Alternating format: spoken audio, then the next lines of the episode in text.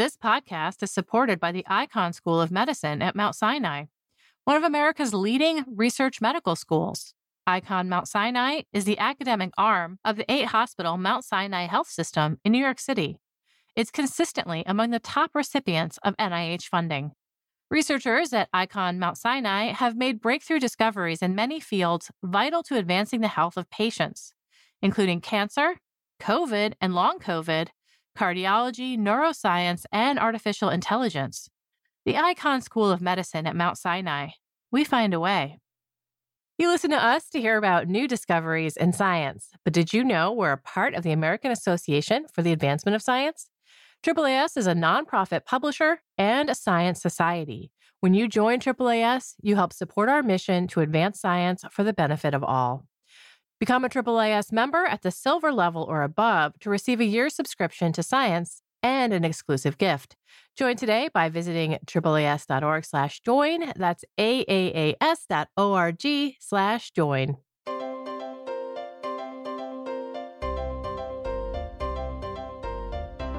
Welcome to the Science Podcast for April 12th, 2019. I'm Sarah Crespi. In this week's show, I talk with contributing correspondent Lizzie Wade about a new hominin species, something like a Denisovan or a Neanderthal, but this is new and very, very small, smaller than the so called hobbit hominin. And Meagan Cantwell talks with Florian Schiestl about observing real time evolutionary change in flowering plants. First up, we have Lizzie Wade. She's back on the show this week to talk about a previously undescribed type of ancient hominin. Hominins are things like Denisovans, Neanderthals, Homo floresiensis. These are close cousins of modern humans that have not survived into modern times except as bones and small bits of DNA integrated into our genomes. Hi, Lizzie. Hi, Sarah. So I'm really excited about more hominins. Um, this find is actually based on bones from the Philippines. What exactly was found and where were they found? They have been excavating in a cave on the island of Luzon in the Philippines for a long time. And Luzon is the biggest island in the Philippines. It's where Manila is. The cave is called Callao Cave, and they found quite a few fossils from what looks like a very unique kind of human. This paper is based on some teeth some finger bones and some toe bones mostly. They also have one kind of broken leg bone from, they can tell that it was kind of a growing juvenile, so kind of an adolescent during the, the years when you grow to your adult size. The bone isn't complete, so they can't tell how, how tall the species was. Right. And that's a really good segue into what can we tell about them from teeth, hands, feet, and part of a leg bone? On the one hand, not as much as scientists would like, and on the other hand, kind of a lot. um, first of all, the bones were found in layers that have been dated to 67,000 years ago and 50,000 years ago. So this may or may not overlap with Homo sapiens on that island. They don't have any evidence of Homo sapiens in that cave, but this is around when Homo sapiens were were around Southeast Asia at this point. So, first, the teeth, they have like the upper right jaw of one individual, which is pretty cool. So, you can see the ratio between different kinds of teeth. You have molars and then the somewhat smaller teeth in Homo sapiens right before your molars are called premolars. And so, in this species population, the premolars are kind of the same size as Homo sapien premolars, but the molars are like really, really small. Like they're smaller than Homo floresiensis, even, which is a really small human. like that's sort of that's why they call it the Hobbit. It was like three feet tall. These molars, particularly, are even smaller than the Hobbit's molars, and that's like suggestive that this person also may have been quite small, although they can't say that for sure. Yeah, I was going to say the teeth may not be the best marker of general size, right? Yeah. So, I mean, it would be much better to have like a full leg bone or a full arm bone. That would tell you a lot more. But teeth do generally correlate to body size, but okay. it's suggestive, but not conclusive as usual. Okay. And hands hands and feet, that might tell you something about what they did or what they were good at or those kinds of things. Yeah. So the hands and feet are also really interesting. So they particularly have fingers and toes, like pieces of them. The fingers and toes were both quite long and curved. That's something that's quite unusual in the Homo genus. It's very similar to to Australopithecus, which is Lucy, who's from Ethiopia three million years ago or whatever. This has sort of been interpreted as like kind of a midpoint between chimpanzee feet and hands and human feet and hands. Unexpected to see so much very, very unexpected to see 50,000 years ago. Like a lot of time has passed so that, you know, it raises a lot of questions about who their direct ancestors might have been. Obviously, curved toes and fingers are usually interpreted to be really good for climbing trees. So there doesn't seem to be a lot of question that Homo luzonensis was bipedal in some way, but it may have also been very good at climbing trees still, or, you know, whether that, that trait survived or evolved again on this island. There's another really weird thing about one of its toes, the third toe, where it connects to the foot on all other Homo species. That part is really strong and it's quite flat. And it's like what gives you a lot of propulsion when you're walking upright everyone has this, all the homos have it. And this one doesn't. Its toe looks really, really different. And nobody knows what that might mean. Nobody knows what it might do. Nobody knows why, but it's very unusual. That's really interesting. So, as you mentioned, this is about these are about fifty thousand to sixty-seven thousand years ago. Homo sapiens might have been around, and Homo floresiensis, which was found in Indonesia. They were also around at the same time. So, how do we know that it's not one of those? How do we know this is a different species? Yes. So, the fingers and toes look somewhat similar to Homo floresiensis. They also have kind of these curved fingers and toes, but the teeth really do look different.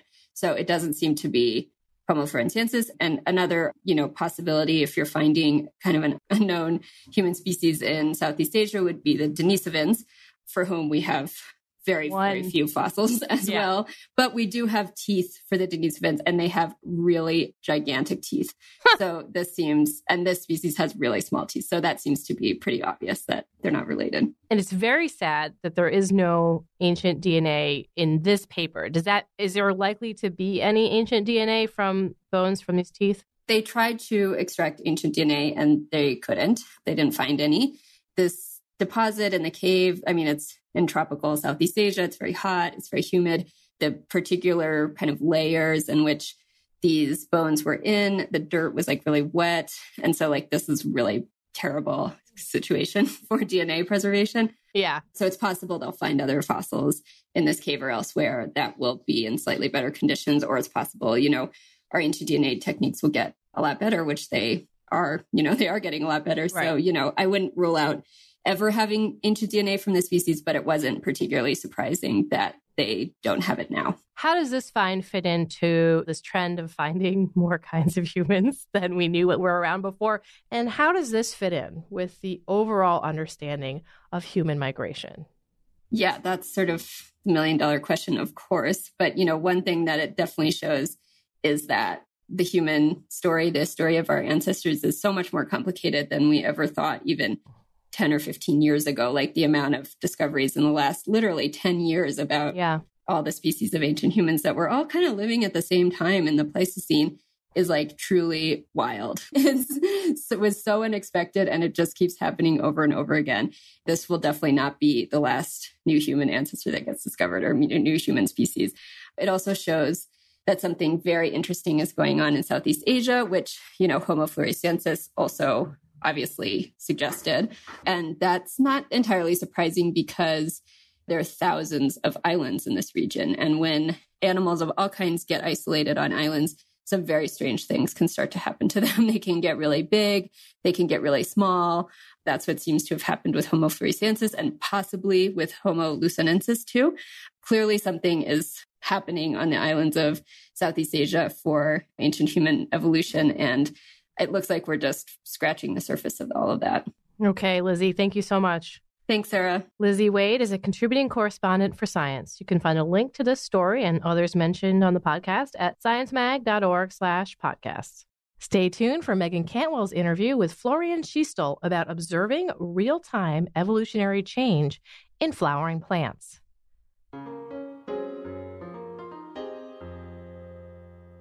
This week's episode is brought to you in part by Kolabtree, the world's largest freelancing platform for scientists and researchers. Have you ever needed a statistician, a physicist, or simply a manuscript editor on short notice? Kolabtree can help. Businesses and academics have hired from among 7,500 experts on Kolabtree to design clinical trials, write policy reports, and make sense of large data sets. The freelancers on Kolabtree are highly specialized and experienced, with qualifications from top institutions like MIT, Harvard, Johns Hopkins, Oxford, and more. You can post your project for free on Kolabtree and start receiving quotes from these experts within 24 hours. Want to see for yourself? Check out their numerous success stories from projects like predicting sales data to optimizing the consistency of ice cream. I see here that there's a collaboration for formulating a material to prevent microbial growth. So there's both analysis as well as small research projects. Best of all, as a science podcast listener, you'll get an exclusive $100 credit toward your first project. Simply visit kolabtree.com. That's K O L A B T R E E dot com slash science mag or enter the code science mag when you create your project. That's kolabtree.com slash science mag. Kolabtree, the world's largest freelancing platform for scientists and researchers.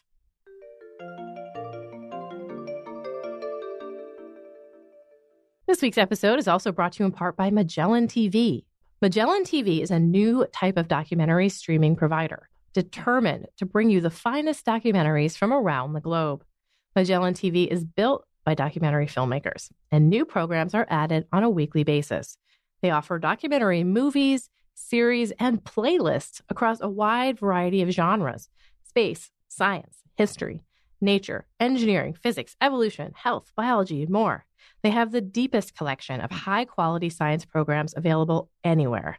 They even have these playlists that are curated specifically for science enthusiasts. Watch anytime, anywhere, on your TV, your laptop, or your mobile device. That way I can look over your shoulder on the metro. Enjoy a wide selection of programs available in 4K without additional cost, and stream them without interruptions. Magellan TV is now compatible with Roku, iOS, and Android, with the ability to cast to most popular streaming devices. Start your exclusive two-month free trial today at magellantv.com slash science magazine. That's magellantv.com slash science magazine.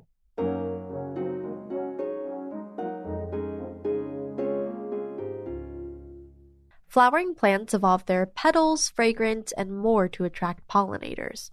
But herbivores, animals that feed on plants, also play a role in shaping evolution. Mainstream research is focused on studying the impact of herbivory and pollinators in isolation from each other. But I'm here with Florian Schiestl to talk about his research, which observed the real time evolution of floral traits in response to pressures from both herbivores and pollinators. Thanks so much for joining me, Florian. Sure, you're welcome. My pleasure. Why is experimentation the best way to go to evaluate this question of how plants respond to both herbivory and pollinators? The mainstream research has looked at pollination and herbivory in a separate way. That's right. But since about 20 years, people have acknowledged that it is important to study these things together. But the, the novelty of our research is that it, it studies the two factors in an experimental evolution approach. We really look at the, the evolutionary impact in real time of these two factors. So studies before had been pretty theoretical in studying both the impact of herbivory and pollination together. Well, not just theoretically, but more on a sort of single generation basis. They've looked at the ecological effect in one plant generation, let's say, or they've studied the physiology of the two effects together but they've never followed it up over multiple generations and looked how the, the factors changed the evolutionary fate of the plants. Experimental evolution is such a cool term that I wasn't familiar with before I read this research, and it's amazing that it can be tested in the lab. How did you choose which plant would be ideal to use in this situation? Yeah, that's a relatively simple choice because in experimental evolution, the length of the experiment is determined by the generation time of the organisms that you use. So typically experimental evolution has been done with microbes, for example. Plants typically have a much longer generation time. And that's, of course, is a greatly constraining factor in experimental evolution because you cannot have a PhD student for 10 years, obviously. So my choice was Brassica rapa, where fast cycling genotypes are available. They have been developed by Paul Williams at Wisconsin University about um, 20 years ago. We have adopted these plants for experimental evolution, and with those plants, you can really do four generations in a year. And so in three years, you can theoretically do 12 generation. That's about what a PhD student can do. And it is enough to show evolutionary effects. So it worked out very nicely. What traits were you studying within this plant to look at evolutionary change? we looked at the most complete set of traits that we could do. We did floral morphology, we looked at the size of the petals, the size of the sexual organs, uh, the stamen, the pistils. Then we looked at the nectar, uh, the amount of nectar, the chemistry of the nectar. Then the signals that the plants produce, so the color and the fragrance. And then we looked at defense compounds. So that's in all Brassicaceae, the defense compounds are glucosinolates. So these are a specific group of compounds that have a toxic effect on, on herbivores. And uh, we analyzed those chemically as well. Could you walk through how you tested the impact of pollinators and herbivores on the evolution of these traits you mentioned? We let the, the herbivores feed on the plants for a given number of days. And then we applied the bees. So we, we released the bees in a cage with the plants inside, and the bees were allowed to pollinate a given number of plants. And control groups were hand pollinated. And then the seeds were, were let germinate and then they were harvested. And then uh, for the next generation, each plant contributed with an equivalent number of seeds. So it was equivalent to its total number of produced seeds. The more seeds a plant produces, the more it's represented, the more its genotype is represented in the next generation. So that was uh, continued throughout the whole experiment, essentially six times until the finishing of the experiment what differences did you observe through the independent impact of herbivory and pollination selection? Bee pollination led always to the evolution of more fragrant and more larger flowers because the bees always select for stronger floral signals.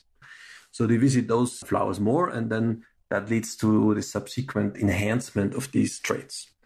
This is compared to the hand pollinated uh, plants, which do not show this uh, evolutionary change. With herbivory, herbivory leads to an increase of defense mechanisms. In our cases, we measured the toxic defense compounds. These are the glucosinolates. They were increased in the plants, all the plants that had herbivory during the experiment. Herbivory alone changed the morphology of the flower in a way that the sexual organs came closer to each other. So normally sexual organs are separated and this separation prevents or reduces the normally detrimental the position of self pollen on the self stigma. Now, with herbivory, this was decreased, and the plants developed an ability to more self pollinate. So their own pollen became more compatible on their own stigma. Normally, it's not compatible and does not germinate. But that changed throughout the evolution, and plants became more self compatible. Such a strong link between herbivory and the mating system.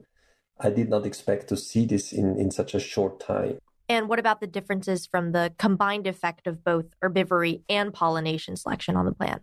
So, so the combined effect is not the sum of the effect of each individual factor, but it is something different. It's something new. For example, just herbivory increased certain defense compounds, but this was not the case the plants had also bee pollination. This kind of changed the effect. It was not necessarily defense compounds were increased in that case. Or another example is that the plants changed their mating system and increased their mode of self pollination. They did more self pollination as compared to the other plants. This was quite unexpected and could not be predicted by the individual factors. You mentioned that the outcome from herbivory and pollinator selection isn't additive. The result of pollination and herbivory on the evolution of floral traits, why is it that plants can't just evolve both? So it's a kind of an allocation thing. Plants have to kind of decide, so to say, in their development where they allocate their resources. For example, they can allocate resources to defense or they can allocate resources to large flowers. So this is something the plants they do it in an evolutionary programmed way and this program can change in the course of evolution and the second thing is that uh, selection so the the external force that drives evolution is impacted by the factors in an unpredictable way. So selection changes if one factor comes to the other. If two factors can work together, then selection takes a sort of an, an unpredictable value. How do you think these findings will impact how experimental evolution studies are conducted in the future? I'm pretty convinced that more people will try now to use uh, experimental evolution with real plants in a semi natural environment as possible as it can be with, with few insects in the greenhouse, obviously. But people use kind of artificial selection so that they manually select so that the experimenter makes the choice. But in our experiment, it was actually the bees that uh, made the selection. And this is a major difference because it, it can tell you something about uh, a more natural phenomenon, namely the pollinator making the selection. I think this is uh, the way to go to study a more natural kind of scenario for evolution or experimental evolution and make more realistic predictions about what's really happening outside in nature. Right. And with climate change definitely impacting where these plants can survive, this has the potential to maybe tell you where things will be going in the future. Definitely. And I also think that an evolutionary aspect should be more incorporated in sort of conservation questions or questions about sustainability of populations, whether plants will survive in, in terms of environmental change. Often evolution is not taken into consideration. I think it should be more done so because our study also showed that evolution can be very rapid and very quick. And plants have an amazing ability to adapt to changing environmental parameters. Thank you so much. Sure. Florian Schiestl is a professor in evolutionary botany at the University of Zurich in Switzerland. You can find a link to his research at sciencemag.org/podcasts. And that concludes this edition of the Science Podcast. If you have any comments or suggestions for the show, write to us at Science Podcast at aaas.org. Just a heads up, Meagan and I will be in China for the next two episodes, so we'll be pulling out some interesting interviews from the AAAS annual meeting. You can subscribe to the show on iTunes, Stitcher, many other places, or you can listen on the science website. There you'll also find links to the research and news discussed in the episode. That's sciencemag.org slash podcast. To place an ad on the podcast, contact midroll.com. This show was produced by Sarah Crespi and Meagan Cantwell and edited by Podigy. Jeffrey Cook composed the music. On behalf of Science Magazine and its publisher, AAAS, thanks for joining us.